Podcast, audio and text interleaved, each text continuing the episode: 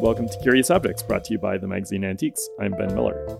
A couple of years ago, I was at an antique show in San Francisco, and I stumbled across this booth for a gallery that I had never heard of before. It was a small booth, but it was wildly colorful and eye catching. And instead of, you know, the dozens or hundreds of pieces you often see at booths at these sorts of fairs, it had a really small focused group of equally colorful and eye catching ceramic objects.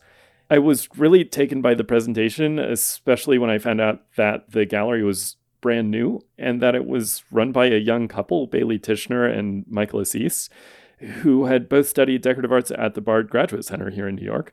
And it turns out that Bailey and Michael were handling some really interesting material, and they were talking about it in ways that I found incredibly compelling. So the gallery is called Artistoric. That's like art historic, but one word and without the H. Um, and I'm happy to report that they are still going at it and getting their hands on some really great things, including today's curious object. So, here to tell us all about it is Bailey Tichenor. Thanks for joining me. Thank you so much for having me. So, I want to start with some rapid fire questions. Uh, Bailey, sure. Zombies are overrunning the Earth, and you are about to j- jump onto the escape rocket. Um, what one object are you packing in your suitcase? Is it something I own or something that I would like to own? Anything in the world. This is Anything our last ditch effort to save humanity, and you've been chosen. Oh boy. Um, honestly, I think I would bring a stuffed animal that I have had since uh, I was a child. I'm not ashamed to say it. What's the stuffed animal? Um, it's like a little lamb. Cute. Okay. Well, that's a lucky little lamb. Sorry, sorry, Mona Lisa. Okay, what one book should an amateur read to start to understand historic ceramics?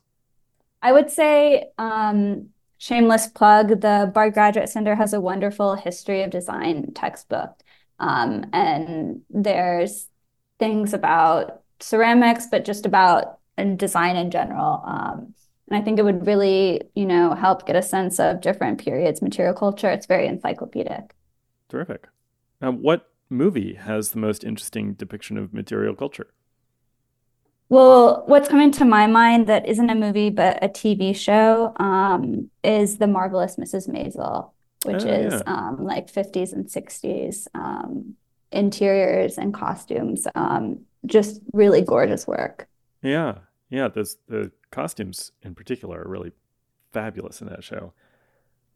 What's your favorite museum to visit? I really love the V&A in London, Victoria and Albert Museum. Yeah, hard to argue with that. What's one misconception people have about your field that you'd like to fix? Um, something that I hear a lot um, is that, oh, my grandma used to have something like this, um, which maybe is true, but I think it points to a notion that ceramics, you know, China, quote unquote, is um, like a granny kind of thing. Um, so I'd really like to, you know, show other sides to the field. Um, everything like has an interesting story. There's themes that can relate today to today, like um, environmentalism and uh, female artists, kind of like what we'll talk about today a bit. Um, so kind of reconceptualizing notions about um, ceramics. What is the first object that you remember falling in love with?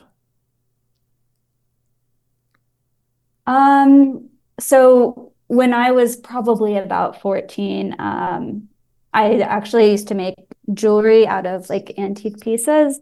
And I remember I was at this flea market probably and there was this little interesting charm, pseudo reliquary esque. It was Catholic, but I thought it was very cool and decorative. Um, and I'm not Catholic, so I didn't know anything about it. Um, but I just thought it was so cool. And I also remember it was the first piece that I ever, you know, bartered for oh, with yeah. a dealer. So that really uh, holds a special place in my heart.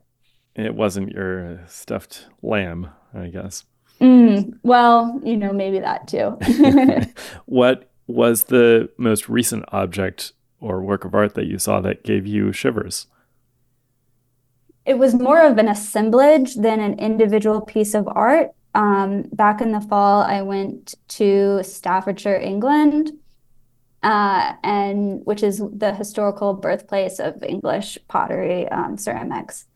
And I went to um, the major factories, museums there, and to see all of those in one place, the things that I look at every day to learn more about, to maybe acquire, to study.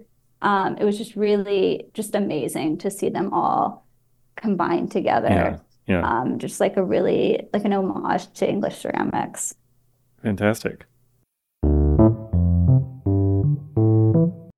Okay, well, we will be back with Bailey Tichenor in, in a moment, but uh, bear with me first, just for a couple of reminders. Um, you've heard me say this week after week, and I know it probably feels repetitive, but it does feel important to me to say thank you for listening. Um, every week that you tune in, you are helping to make this project worthwhile. Uh, even more so if you've mentioned curious objects to a friend or to your sister or your husband or your weird uncle, and maybe you recommended in an episode that you think they'd enjoy. Um, and even more so if you've left us a rating and review on Apple Podcasts or on Spotify. Someone recently posted a review saying, This podcast is a treasure and a delight. Every episode is interesting and thought provoking, which I happened to read on this dismal and rainy day. And honestly, it, it really turned my whole day around. So thank you very much to the person who wrote that. I really do appreciate those efforts so much. I know you're busy and it's not trivial to take the time and energy to do it, but we absolutely depend on you taking these little actions to help get the word out. So, again, thank you so much. And if you'd like to reach out to me directly, I'd love to hear from you. You can reach me on Instagram at Objective Interest or uh, over email at curiousobjectspodcast at gmail.com. You can, of course, see today's curious object on Instagram as well, or at themagazineantiques.com slash podcast, or on Artistoric's Instagram and website. Um, and speaking of today's curious object, let's talk about it. And let's start with some context. So, okay, the year is 1909, and a 28 year old woman named Daisy Makeig-Jones has just been hired as an apprentice by a firm in Staffordshire, England. Speaking of Staffordshire, a little firm called Wedgwood. So, Bailey, what was the big deal with Wedgwood? Yeah, so Wedgwood is um, a British ceramics factory, a pottery. It is one of the ceramic giants of England, of you know ceramics history in general. Um, it was founded in 1759 by Josiah Wedgwood, who was an amazing um, inventor, entrepreneur, uh, artist, who was really um, a man of the Enlightenment period, you know, a Renaissance man. Um, and the factory has always been on kind of like the cutting edge of the latest styles and technologies. Uh, ever since then, they continue to produce pieces today that are beautiful and you know you could buy right now if you wanted to. So, Daisy Makeig-Jones walks in looking for a job. How unusual was it in 1909 for a woman to seek out work in a factory like that at Wedgwood? So it would have been pretty unusual, although at this point in time, we're beginning to see more and more women enter the workforce and wanting to have a profession. Um, and that being said, even in maybe the mid 19th century, uh, female decorators of pottery in uh, these factories was fairly common, uh, called paintresses.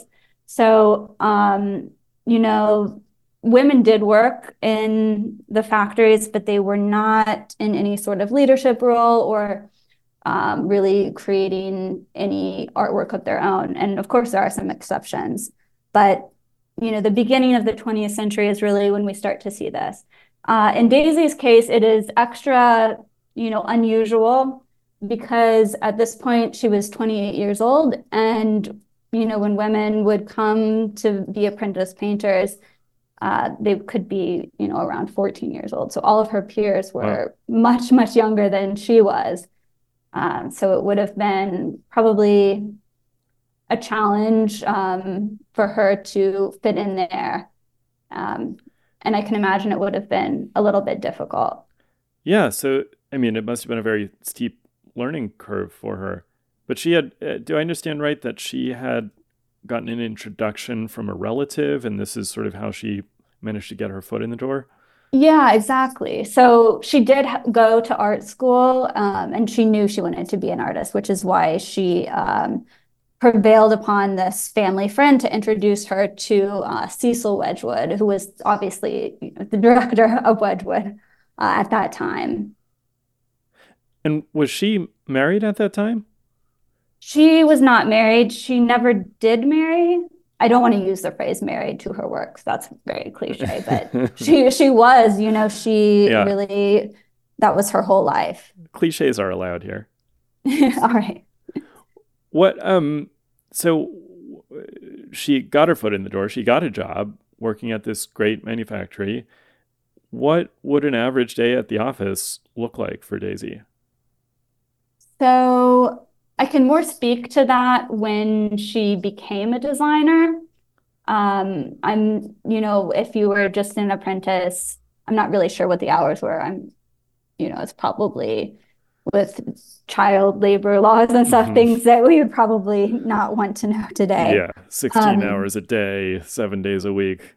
Yeah, exactly. Um, but whenever she became a full designer, uh, which was in 1914, by the way. She had her own studio and she really, when she got in in the morning, I think she was there basically kind of locked up in there, furiously working on her designs and her drawings. Um, a kind of cute anecdote that I've heard is that she had a miniature kiln in her office, uh, but she used it for making grilled cheese sandwiches instead of, um, you know, using it to fire ceramics and she would invite friends over for tea and stuff like that. So she really like lived up there, um, kind of in her own uh, fairyland world, if we can say that. Yeah, well, and and listeners will understand shortly why you might want to talk about fairyland. But now, of course, I want to do a podcast about the history of grilled cheese. um, what? So Wedgwood artisans were not generally allowed to sign their pieces, right? But but Daisy sometimes did. What was going on with that?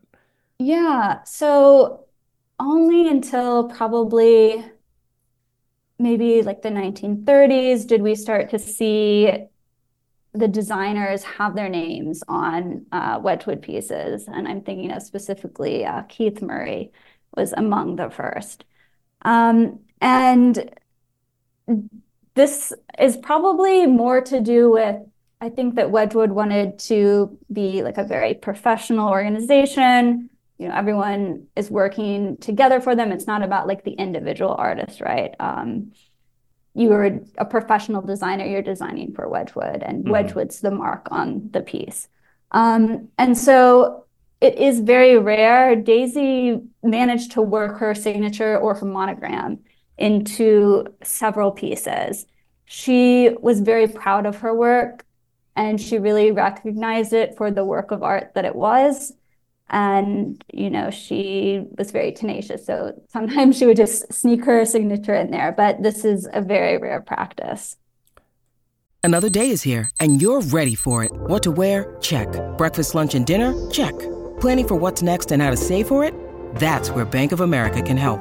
For your financial to-dos bank of america has experts ready to help get you closer to your goals Get started at one of our local financial centers or 24-7 in our mobile banking app.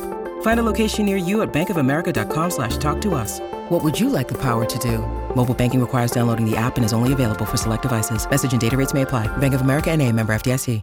I, we mentioned briefly Christopher Dresser earlier, who did designs for Wedgwood himself. Did his signature ever appear on pieces, or do we just attribute no. those based on the the design yeah, drawings and so on. Yeah, so not not to my knowledge. Um, I think that his like a facsimile of a signature is on um, pottery from a different manufactory, but at Wedgwood, not to my knowledge. Uh, no. Interesting. Okay, so back to, to Daisy, who in 1914, you mentioned this is the year that she becomes a, a designer, uh, officially you know, takes on that, that position, that role in the firm. And she debuts this line of ceramics, which is called Ordinary Luster. And there's a lot to talk about here, but let's start with what lusterware is. Sure. So, lusterware, um, actually, the beginnings of it even go back to 9th century Iraq. And there's different manifestations of it in periods throughout history. But it is a treatment, if you will, of the ceramic where um, you apply a kind of glaze that has metallic oxides in it. And whenever you fire it in the kiln, um, the oxides, you know, evaporate and you're left with kind of a very like iridescent, shimmery surface uh, or a luster.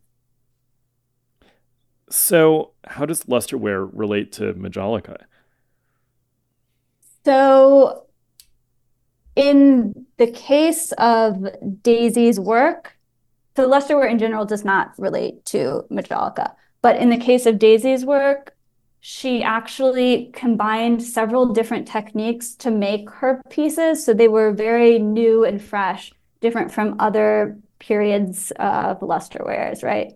So she used one of the techniques that Majolica used, Majolica, you know, being in the mid to late 19th century.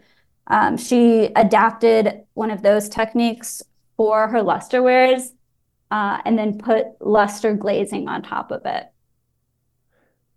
Okay, so why, I, you know, I'm no marketing guy, but if I were coming up with a new product line, I, my first instinct would not be to call it ordinary. Why, what was this? What was this ordinary luster business? Why? Why? Right. Where does that name come from? What does that mean? And and what what was this? What what was so new and interesting about this uh, this line that she created? Yeah, it is strange. I think honestly that ordinary is maybe a synonym for regular.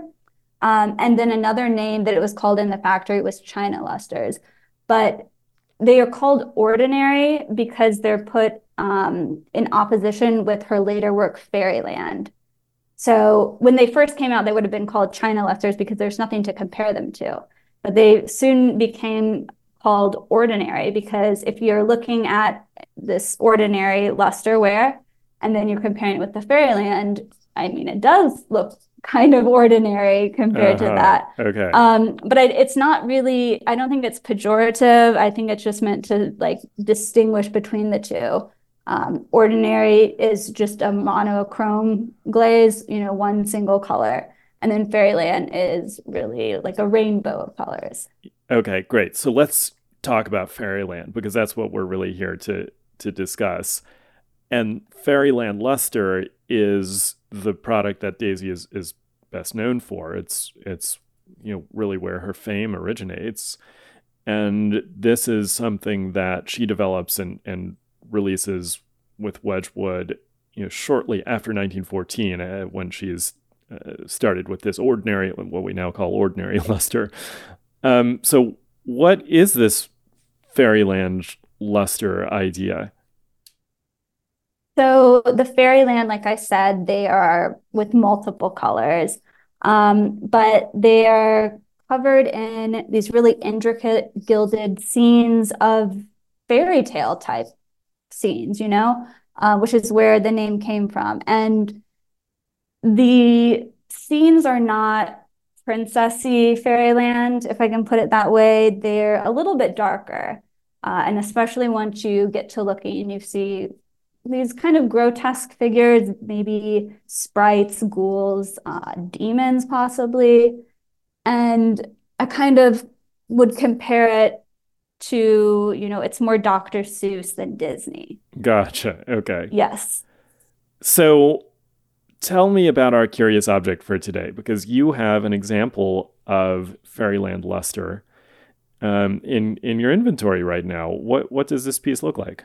So we have a bowl and it's called a punch bowl. That's the shape. um, and every shape at Wedgwood had a specific name. They're very organized about their production. Uh-huh. Um, and it's a very large bowl, 11 inches diameter. It's raised up on a pedestal, so it makes a very monumental statement in the room.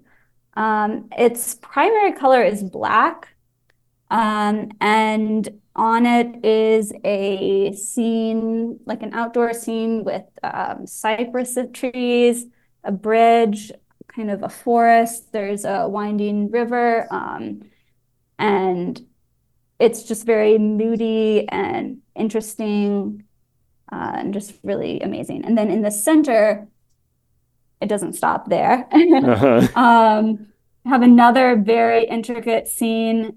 This um, has a bunch of like elves, and there's trees and a forest um, some little like ladybug type figures. And then in the very center of it is a really special kind of uh, medallion type motif showing a um, mermaid or perhaps like a siren. Um, and she's in like a very like swirling wave sort of environment. Um, and what is very special about this bowl that I kind of have alluded to is that we have her signature or her monogram hidden inside the interior decoration. Yeah, so how I mean, how obvious is that signature? Is it something that a casual observer would would pick out or do you have to kind of know what you're looking for? Yeah, it's you definitely have to know what you're looking for. And honestly, when I first acquired it, I did not realize that it had her signature. Oh wow. Um, I only discovered that when I was really deeply cataloging. And of course, it was an amazing discovery. Um, but it's hidden in kind of a tree trunk. And um, on this one, the gilding's a little bit worn, but you can definitely make out it's a M and J sort of um, overlaid on one another. And I think also the fact that it was hard to find maybe points to that, you know, she maybe shouldn't have uh-huh. put that in there at Wedgwood, you know, they wouldn't have liked her to do that. Yeah, yeah. So it really might have been completely under the radar that her own employer might not have known that she had done that. Right. Just to be crassly commercial for a minute, what kind of effect do you think that signature has on the value of the bowl? Uh, it definitely makes it a lot more valuable than a standard Fairyland piece. Um, but Fairyland pieces are highly collectible anyway. Um, but to find something that does have a signature is very, very rare. Once Wedgwood, like, you know, the factory would have found out that there was a signature, they would make her destroy the plates or remove it. So. It wouldn't take long for somebody to discover it. So there's wow. very few pieces that could have slipped by. Do you have any psychological sense of why she might have been interested in taking that risk in signing her work? She was very, very independent. Um, from what I've read, it doesn't surprise me at all that she would have done it. Um, it's not that she thought she was above the law, but she had such a meteoric rise in that company. And by this time, when this piece came out specifically, she was a well known figure. And she also really turned the tides for the company because at this point, when she first came into the um, pottery in 1911, Wedgwood was kind of struggling a little bit. They didn't have any really innovative pieces. They were doing the same old thing. Um, and her wares were really unlike anything that anyone had ever done before, that anyone was doing. And they were very, very popular. Um, I think, you know, there's no way she couldn't have known that. She knew that yeah. she had helped them out a lot. So, like, of course, she deserved to have her signature on there. Right. Uh, yeah. Even if company policy and bureaucracy didn't allow it, yeah, she had sort of earned that right. These Fairyland Luster pieces are, you mentioned, highly collectible today, but at the time they were being manufactured, what would that have meant for a buyer? How expensive would a bowl like this one have been when Wedgwood was first selling it? Yeah, so they they would have been very expensive. when we're looking at the ordinary lusters versus the Fairyland, the ordinary actually had more commercial success because they were a little bit more affordable. I mean, they were still expensive or a luxury item, but the Fairyland pieces were very, very expensive. Um, something like an ordinary punch bowl that would have been nine inches would have been around five pounds, four pounds, and a similarly sized but Fairyland version of that bowl would have been around seven pounds. Hmm. And that's even smaller than this bowl that we have, the 11 inch one. I see. So, right. um, it, they were very expensive. Um, they were expensive to make. For Fairyland, you had to fire like five or six times. So all that really went into the cost. Wow. Um, wow. And they were definitely a luxury item. Yeah. I mean, is there any reasonable way to compare five pounds in 1909 to today's money? Yeah, well, uh, like for example, if you were a bricklayer, you could be making five pounds a week. Oh, wow. So that wouldn't even be one week's salary. And then, you know, you look at something like bread was five cents a loaf, beer, six cents. Yeah. Um, a sewing machine would have been five pounds. Right. Wow. So these were truly like something that would be extra, you know, just yeah. to decorate your home. Not everyone could have one. Yeah. Yeah. Interesting. And and do you have a sense for who their sort of primary patrons were? I mean, were these going into sort of uh, aristocratic houses, or were they going into um, industrialists' houses, or were they more like uh, you know art collector sort of pieces or you have any any sense of who the market was? It would have been middle to upper middle class households. I don't believe the aristocracy would have uh, had this. It is my personal mission and dream to discover a photograph or some sort of documentation of one of these pieces in a historic hmm. interior. mm because they are so unique and I just can't imagine them in a 1920s interior. And I would love to see how that would have looked, but yeah. I have yet to come across that. Okay. Well, listeners, if you have any knowledge about that, you know who to contact. Um, and then how did Daisy's career evolve after uh, the the release of this Fairyland line? Right. She like I said, really rose through the ranks and she was a major player in Wedgwood. Um, kind of near the crash of 1929, the whole company obviously um, faced some hardships and simultaneously the style um, shifted more towards modernism. Hmm. And so obviously her pieces really don't fit in with that kind of style. So the style, her her pieces sort of ran their course in terms of popularity. You started to see a little bit of a decline there, hmm. and she continued to produce these wonderful pieces. This was what she wanted to do. She didn't want to adapt or change into anything else. Uh, this was her specialty. Yeah. And at the same time, she kind of got people say she was really um, she became difficult. Um, she wasn't taking direction very well. I believe that the factory had um, new ownership. There was a new director that she didn't get along with. And so, honestly, she had kind of a hard time near the end of her career there. And they say that she was forced to retire uh, in 1931. Uh, I'm not sure the circumstances surrounding that exactly, but it didn't end positively for her mm. there, unfortunately. Yeah. yeah. And yet, here we are talking about her now. You've you've mentioned how collectible her pieces are. And she clearly has a lasting legacy. How how did that come about? Yeah, absolutely. So I think that well, her pieces have always been collected by those in the know uh, either people who are Wedgwood collectors and they know about her involvement there, or people specifically collect Fairyland wares. Um, and this kind of movement happened in the 70s, 80s, 90s. Um, in 1975, there's a very important publication, and it's really the only publication about her work uh, by Una Desfontaines, which I highly recommend uh, if you want to learn more about her.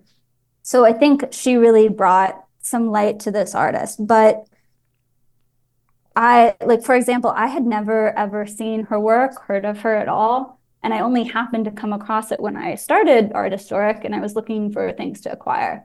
Um, and it really caught my eye because I'd never seen it before. So yeah. I think that a lot of people probably don't know as much about her uh, or have even heard of her. And I really just, you know, would love to introduce people to her because obviously she has such an interesting story. Um, and I just think it's amazing that, you know, as a woman, she was able to work her way up and have such an impact on the factory there and then create these amazing pieces. Okay, so if I'm wandering around a flea market and looking at punch bowls or other ceramic objects, how can I recognize if I'm looking at a piece of Fairyland luster? So, first, I would say to anyone who is interested in that scenario, simply just Google Daisy Makeig-Jones to get a visual of what her pieces look like. And once you see that, you don't even have to click into the images. Once you see that, you will never forget. Mm. Um, I have never seen anything like them. I've never really seen this is not something that there's forgeries of. So yeah. you can really spot her style, but if you want to, you know, get into specifics to really make sure you've got something there, um, every piece of Wedgwood throughout history, nine times out of ten, um, is marked. It says Wedgwood. Yeah. So all of her pieces say Wedgwood on the bottom. There's like um, it's called the Portland vase. It's like a classic Greek looking vase.